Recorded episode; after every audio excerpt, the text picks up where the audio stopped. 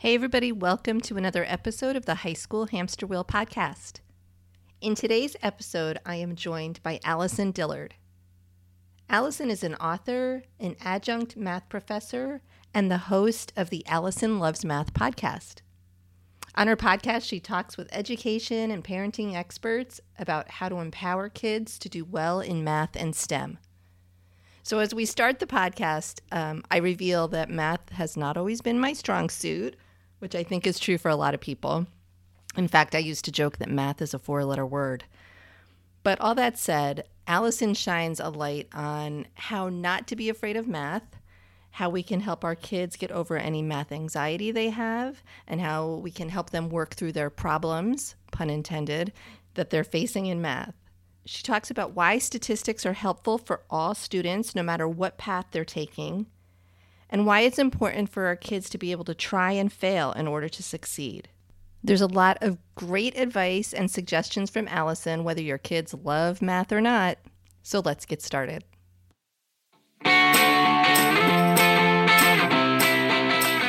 Welcome to the High School Hamster Wheel Podcast. Are you tired of watching the teenagers in your life trying desperately to keep up on the high school hamster wheel? Is your teen confused about which direction to take after high school graduation? Our world is changing, and our kids need to know all of the options available after high school so they can feel empowered to make the choice that is best for them. Through interviews with industry experts and leaders in education, we will explore the latest trends that are shaping the opportunities of today and tomorrow. I'm your host, Betsy Jewell, and I can't wait to take this journey with you. Hi, Allison. Thanks so much for being here on the High School Hamster Wheel podcast. Thanks so much for having me. Yeah, this is actually a topic that I'm excited to talk about, even though it's probably not one of my strengths.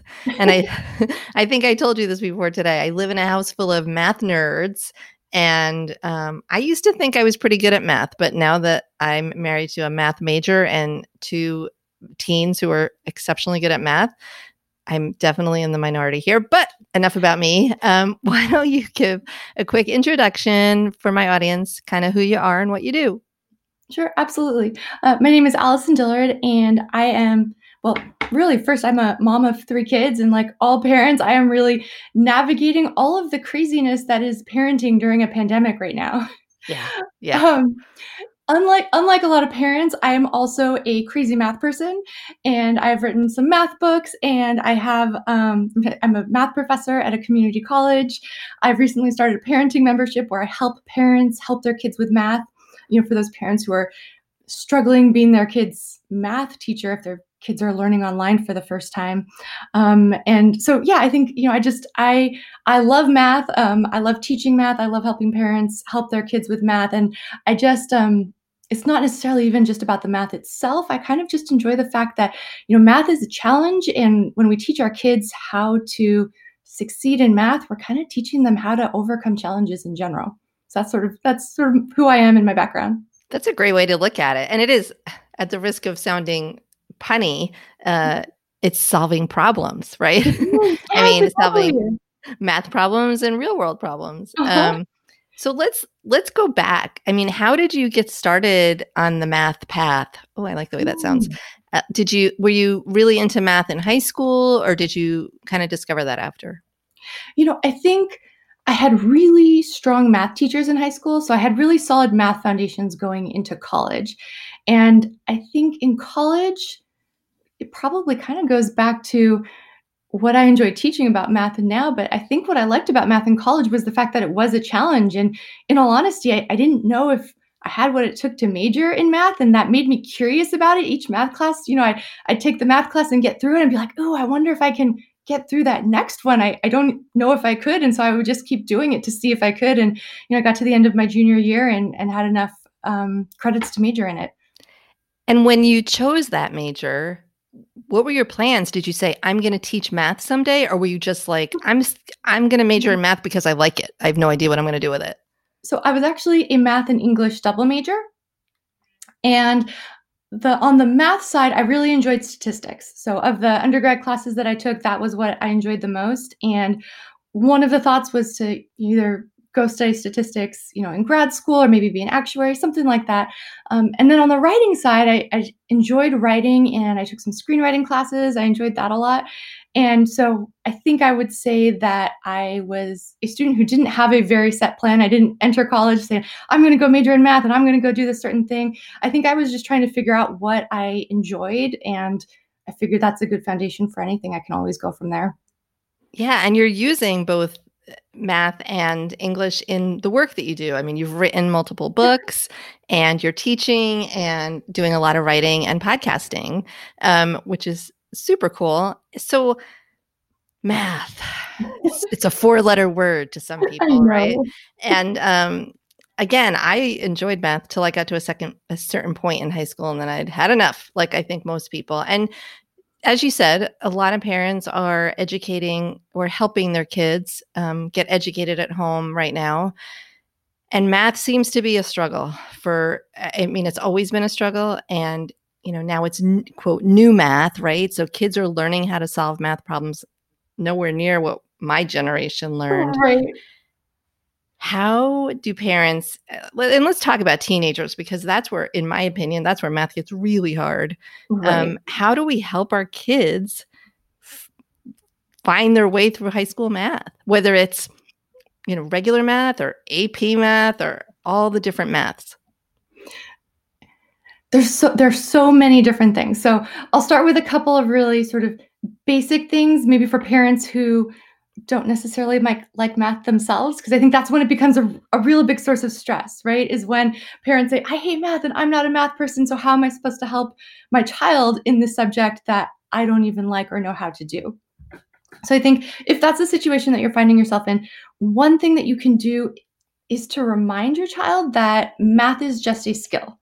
And i think it's something that parents and students forget a lot. They, they sort of put math up on this pedestal and they think that, you know, only some people get it and the rest of us just can't. And it's, it's almost like magic, you know? Um, but if you just remind your child that it is just like a skill, just like learning how to read and just like learning how to learn a new language or, or soccer or piano. And if you can remind them how difficult those other skills were, you know, if, if suppose your child's a soccer player, right? And they love soccer, they're playing high school soccer, then you can just remind them, you know what? You weren't always great at it. There was a lot of hard work that went into it. And there was probably a lot of extra practice that you put in when you were maybe falling behind or you wanted to improve on something. And math is just like that. It's just a skill. And I think sometimes when you just take it off that pedestal, that can help them to see that there is a point to the homework, right? That is that practice, just like the soccer drills that you do each week, right? The homework is that practice that you need in order to get better. And so, one of the things that, as a parent you can do to help your kid is just to get back into that mindset of, you know, maybe I can't do this, but I can't do it yet. And as a parent, you can just keep on telling that, and as they keep on hearing that from you, it'll eventually settle in, and they'll they'll start thinking that way. And honestly, that's probably the number one thing that you can do as a parent to help. That's great advice. Um, and yeah, practice, practice, practice. But I think the difference is when it's soccer, mm-hmm. it's, a, it's, a choice, right? yes. Mom, I want to play soccer. Okay. Yes, I'll do all the work because I want to play soccer. Whereas mm-hmm. with math, it's do the work, whether you like it or not, whether you want to do it or not. And oh, by the way, and you know this, our kids are being taught to the test. So right mm-hmm. now, you know, well, in general, right? It's all about those standardized tests and I talk about this on the podcast all the time. You know, raise that GPA, get that SAT score so you can get into the quote best college. How how can parents help their kids feel less pressure and overcome some of the anxiety associated with that aspect of math? I think one thing that's important that you mentioned is the fact that students have to do it and it's not a choice right? And so when you talk about the difference between soccer and math, it is really important because your child wants to do it. And so therefore they understand the value of it, right? They understand that soccer is fun and they have the team sport and they have friends there and it's good for you physically and they probably have a some sort of cons- competitive spirit when it comes to soccer there's so many positive things that they get out of soccer and so i think that is something that so often gets lost with math is why do we need it? And so that that is something that you can teach your child also right is why do you need math? And i know it's easy to not necessarily see it because so many of our high school math classes are, are algebra based and we just see lots of equations and lots of variables and we don't necessarily feel like it relates to real life but always remember that everything to do with personal finance comes back to math right? And so all of that practice that you get you know learning how to solve these hard problems. And and a lot of times personal finance is not stuff that we want to do right? It's not the fun part of life and being a grown up. True very um, true. but it's still something that we have to do and it's still something that we want our children to be able to navigate as adults. So, can you help me relate algebra to personal finance? Because, I mean, how many times have you heard as a math professor, when am I ever going to use algebra again in my life? Um, you know, or insert math here, whatever math they're taking here. And how how do you relate algebra to personal finance? I'm a little bit lost you know, on that. At the most basic, I guess the most simple example would be whenever you're trying to save for something. So I think the question that I get a lot from students, you know, because I taught college algebra at a community college. And so it's sort of equivalent to high school algebra 2. And, you know, when students start looking at their budgets and something that they're trying to save for, like I had one student, you know, who said, you know, I'm trying to save up to move out of my parents' house, right? And this is how much that I make, you know, every month. And this is how much I think the rent is going to be. And, you know, how many hours do I actually have to work in order to make this happen, right? And when you're actually trying to set specific financial goals, that's where the algebra comes in. I think when you're not doing when you when you don't have specific goals it's very easy to just sort of go through the motions sort of stay on that hamster wheel of life right with mm-hmm. finance and not really think about things. But whenever you have something specific that you're trying to work for solving for that variable absolutely comes into play.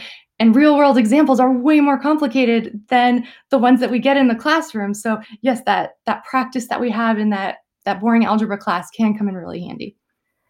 Yeah i wish there were more personal finance class. I wish that was a requirement mm-hmm. for every high school graduate because I feel like that's the math we to your point that we need for the real world, right? Budgeting and mm-hmm. and you know, balance a checkbook, make change without using a calculator or whatever, you know, just the basic um, planning planning for mm-hmm. college or whatever your next step is um, after. And you're right, we get you get those there's always those memes of those math problems that if you have two pumpkins and the frog I is know. purple, you know, how much does the umbrella cost? It's like it doesn't make any sense. It drives me crazy as a teacher also because as a teacher I want to teach students math that they're going to use in real life, but all the problems that we have to assign are always like that. They're always silly. They're always things that the students don't relate to or could care less about. And so whenever I'm trying to incorporate the personal finance stuff into class, it's always so much extra work because I have to just create everything from scratch or go looking for it somewhere. And so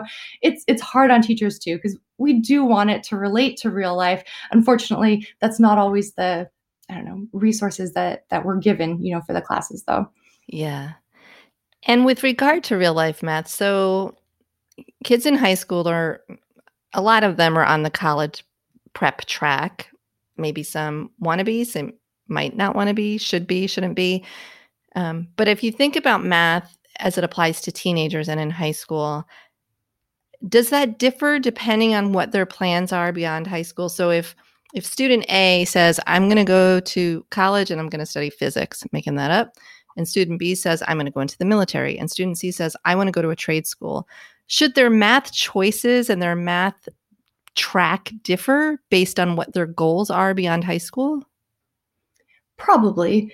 You know, it would vary a lot. You know, I think if you're going to go on and major in physics or math, for example, obviously you want to take as much math as you can in high school. So whatever whatever APs they're offering, whatever the highest level of math um, or the hardest math track, I guess, that you could be on, the better off that you'll be in college, right? Because fewer there will be fewer of those um, basic math classes that you have to take in college. You can just sort of jump into the fun stuff a little bit faster, you know? Um, that was something for me as a math major. I did not take AP calculus in high school. I took regular calculus. And so I had to actually take calculus one my freshman year and then calculus two and then calculus three. And so I was just barely getting out of calculus during my sophomore year. And the the students who had already taken all of that calculus back in high school, they had a whole year on me, you know, that they were able to take all of these different math classes ahead of time. So it, it does make a difference if you're going into something in the STEM fields. Outside of that, there are differences. You know, I think if you want to go into something with business or something in the medical fields, a lot of times you need statistics. Sometimes they make you take up through calculus as well. But the the requirements vary a lot from school to school, and there's so many different majors with so many different requirements. Um, I would recommend just as a parent that statistics is really, really helpful for all students. So even if it's not required as a major, I would recommend it, especially now as we're looking at the, the presidential election and, and all of the polls and stuff like that. It can be very helpful to just have a little bit of background information on that where they come from what margin of error is you know what polls you can trust and and not. Um, so that sort of information i think is helpful regardless of what you're majoring in or what your goals are. Um, but beyond that that's a great real life example and relevant right now. Um, so let's talk about the future of math and the future of work.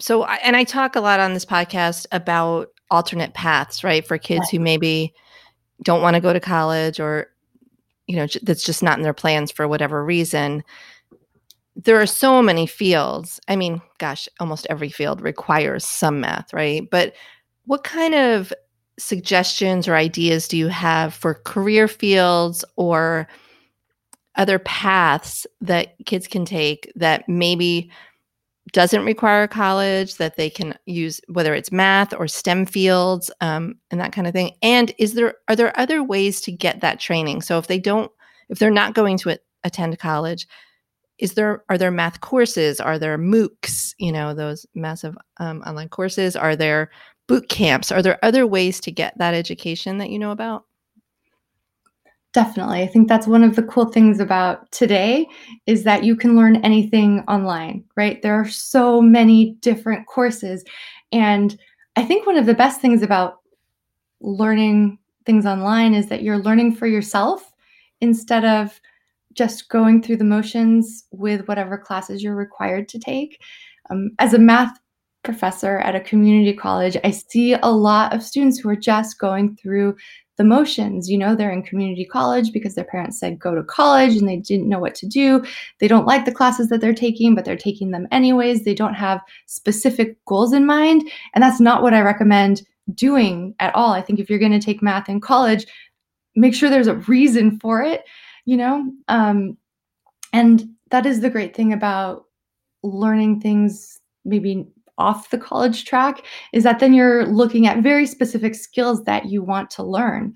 Um, and you know, actually, an example of that is the next couple of books that I'm writing are actually all statistics books. And part of the reason is, you know, we teach a lot of introduction to statistics in college, right? And and we look at um, like the p-value method and the critical value method and some basic frequentist statistics. But there's a lot of other statistics that you actually use in real life that aren't necessarily covered in the college courses. And using statistics um, in conjunction with coding is a really, really useful skill in industry. But it's not something that's often taught in schools. And so that's the sort of thing where, you know, I'm with another math professor, we're writing this book and we're going to create an online course to go with it because that sort of fills that gap for like a skill that students actually could use in a, an actual job um, that isn't necessarily being taught in college. So as you are taking your math classes and as your kids, sorry, all of a sudden I'm talking to students again. I get so used to that. Sorry. So as your as your children are, are taking their their college classes, make sure that they're thinking about what they want to do and what skills they actually need because there are so many different niche courses out there now that they can take that can really complement everything that they're learning in college, make them more qualified for the job that they want. Um, and uh, honestly, will just be more interesting sometimes if it's something that they're interested in. Yeah. And fields like data science mm-hmm. and exploding. Absolutely. Yeah. Yeah. There's such a huge need there, and math is a big part of it. But I think that's part of it too, right? Kids spend so much time in school in math that they're not interested in. And I can speak for my own, my younger son, he's really good at math, but he doesn't like it at all. And I think it's just because he hasn't had math classes yet. I mean, he's only a freshman in high school, but he hasn't had math classes yet that really tuned in to the stuff that really interests him. So I'm really I'm hoping that through high school he chooses the math classes that are uh, of, of interest and that are going to really get him excited about whatever direction he's going to take after. My name is Cindy Burnett, and each week I interview at least two traditionally published authors on my podcast, Thoughts from a Page. We talk spoiler free about their books, so you can listen whether you have read the book or not. And then we delve into things that you most likely won't hear about anywhere else the importance of the cover design, why they included various aspects of the story, personal details about both the books and the authors' lives, and so much more. You can find the podcast on every major platform and learn more about it on my website, thoughtsfromapage.com. Thanks so much for checking it out.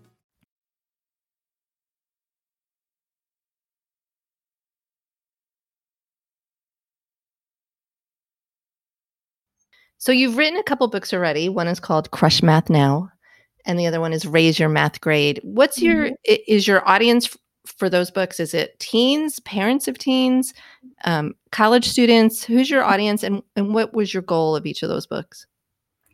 So those books were written for high school and college students who are struggling in their math classes, and I I wrote the first book, Crush Math Now, when I had had um, some health problems a few years back, and I had to take a year off of teaching. And so during that year, I had, you know, I was just trying to think of what to do. And I, I think, you know, part of just maybe having a little bit of a, a, health scare gets you thinking about, you know, what sort of impact you're having, and and got me thinking about, you know, are there ways that I can help students beyond my own classroom. And so that's sort of where I got the idea of writing this book. And really, it's, it's weird. There's no math actually in the book itself. It's all really about, you know, um, mindset and study skills and test taking skills and, and grit and discipline and, and, all of there's a lot of psychology in it actually. It's sort of like the psychology behind succeeding in math and things that are difficult. And one of the things that lots of people have told me about it is you know it's it's fantastic for math but it applies to anything. And you can actually take what you learn in that and apply that to any subject that you're actually learning. Um, and so you know there there are so many different um, tools for you know worksheets for actually teaching the math skills, but I just, as a teacher, I never had a a really good resource um, for students that I could hand to students who, you know, who said, "I'm just not a math person. I just can't do this," and wouldn't do their homework. Um, that would would teach them that they absolutely can. And so that that book is all the the psychology that you need um, behind figuring out how to succeed in math. I love that. I love that mindset. And is it safe to say you believe everybody is a math person? I do. I really it's I know it sounds so silly to say, but I really do because I've I've seen so many students who have honestly who have failed math and failed math multiple times. But once they're able to just, you know, recognize that math is a skill and change their study habits so they're doing what works and change their test taking habits so they're getting all the points that they could get. Um, you know students can overcome math anxiety and learning disabilities and you know so many different things to succeed in math. And so i think i've seen so many just extreme cases of students just go completely 180 from where they were before and succeed in math. Yes i totally believe that anybody can succeed in math.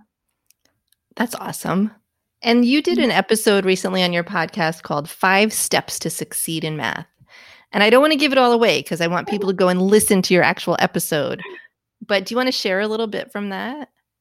Sure. So that was, you know, that was part of that came from my book Crush Math Now. And as I was writing that book, which was a really interesting exercise trying to take all of these random conversations and things that I've taught students over the years and then somehow put it into a, a framework that any student could apply to themselves. And so the, the five steps really are, you know, on one side, there are students who are struggling in math and hate math and can't figure out how to succeed in math. And then on the other side, there are students who just get it and they get it quickly and they're succeeding and it seems like with so much ease and i think the problem that students run into is you know how do you bridge that gap? How do you go from one extreme to the other? And so those five steps there really are what bridges the two. And and it really comes down to you know one knowing what you're up against. As i was you know writing the book i realized you know there are a thousand different things that stand between you know a, a different students and success in math. And so you really just have to you know identify what is the number one thing for you that's holding you back. You know and sometimes it's just hating math and other times it's um, math anxiety. Um, there, there's just so many different things. And then once you've identified you know your number one thing just take massive action right? And and make as many changes as possible to what you're doing because really with anything you know the results that you get come from the things that you're doing to get those results right? And so the same thing goes for math. Once you figure out what your problem is just make lots of changes. Make sure you're not doing the same thing over and over again. And then just repeating that process of making changes and reflecting on what you're doing making changes reflecting on what you're doing um, until you're getting the results that you want. I like that approach. I you know, it's the whole try and fail, try and fail, try and fail, try try and succeed. That's, yeah, success and is I, built on failure for sure. Exactly. And I think a lot of teens, well, a lot of people in general, all they want to see is that A. Yeah. Whether they're learning something or not, they want that good grade and they want that GPA. But I, I wish that our kids were given more opportunities to fail eh, in math and in general um, because I feel like they would learn more. They'd get a lot out of it. To your point, they'd build more grit, um, resilience. Um, and then when they get to college and they fail a class or, you know, or have a whatever it is, a huge disappointment in their life, they know how to bounce back from it. Yes. Yes. Students learn so much from failure. And I agree with you completely. I wish that students had more of a chance to fail right? Mm-hmm. because if you're if you're never fail at anything it, it's almost like you never tried something hard enough right? You have to have that freedom to fail in order to tackle really difficult big things. Um, one of the changes that i personally really enjoyed in my math classes was um, dropping the lowest two quiz grades for my students. And after i did that and it just it worked so well because students, you know, if they would fail one quiz, they would pick themselves up and they would study really, really hard for the next one, you know. So instead of just dropping the class because, oh, too late, you failed, there's nothing else you can do, they had a chance to pick themselves up and learn from those mistakes and try again the next time. And ah, I don't know, it's it's tricky. Yeah. as, a, yeah. as a teacher, as a parent, as a student, it's there's there's so many different components going in, but I do agree. I wish they had more chances to fail and pick themselves up. Well, I'd love to hear hear from educators like you who believe in that philosophy. And, you know, again, it's not just about the grade, but it's about the learning that happens with the grade. Um, you did have an episode on your podcast as well about college admissions and the SAT. Mm. And I have to say, I have a 16 year old who has, is getting ready to take the SAT this year. And um, he wants to go to college, which is another episode for another time. But um, any thoughts that you want to share here about math and college admissions and the SAT? Sure. So I taught SAT prep for Kaplan test prep for a few years after college and and I actually trained their tutors for their SAT tutors in Los Angeles. So my background or i guess my advice for the sat does come from you know somebody in the test prep industry. And you know my advice would be take a practice test. I think you know as with any class the first time you take a test from a teacher is always the hardest right? Because you don't know what their tests are like. You don't know what they're expecting. And oftentimes the first tests don't go well simply because of that.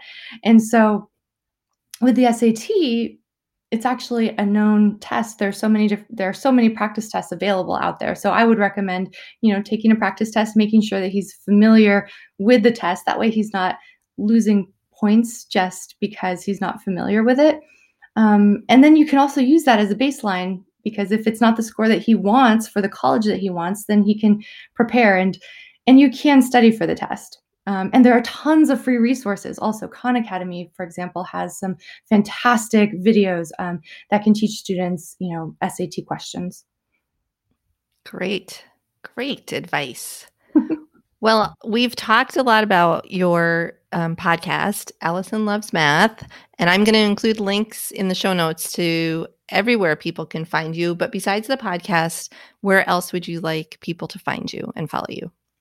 Yes, I think the best place to find me is on my website, AllisonLovesMath.com.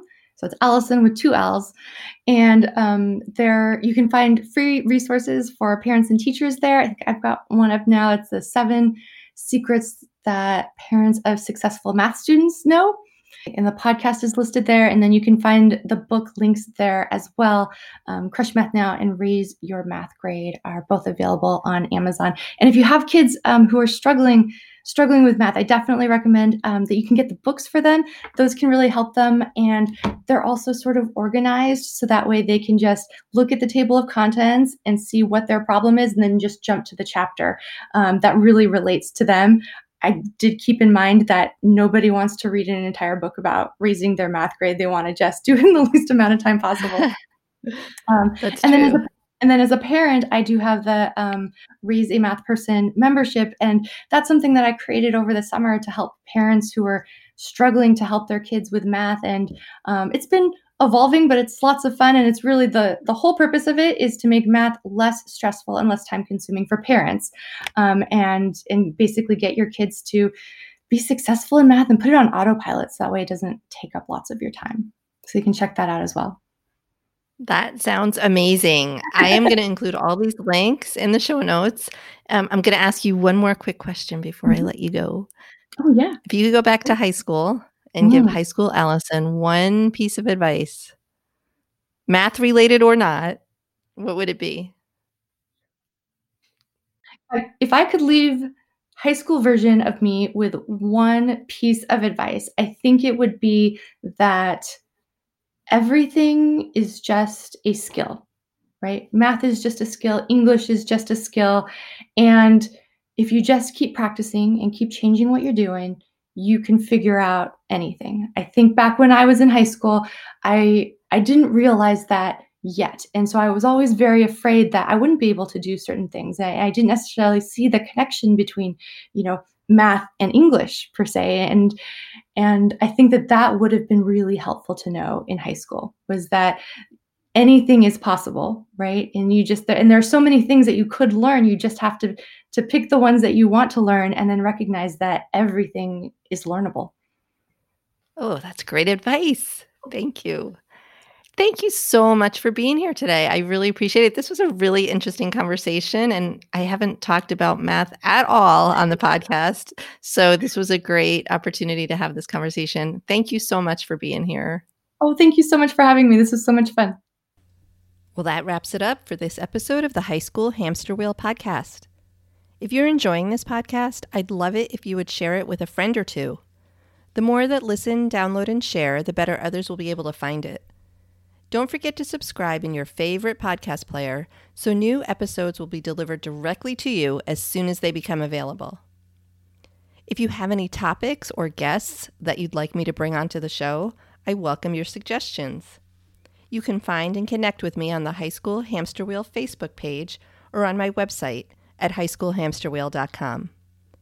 All links and references mentioned during this episode can be found in the show notes. The High School Hamster Wheel podcast is a proud partner of the Evergreen Podcast Network. Thanks for tuning in. I'll be back soon with another episode of the High School Hamster Wheel podcast.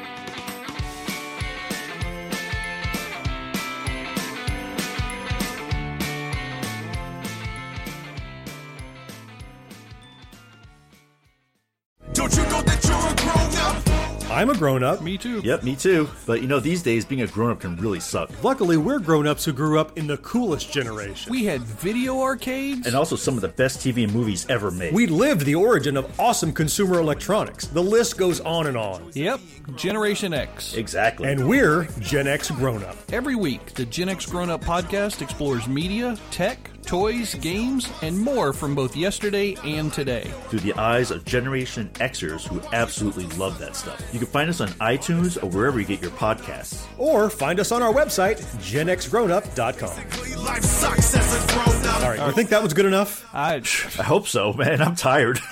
Who listens to a promo on a podcast and then goes and listens to a different podcast? right. I, I, I've never done it. no. right.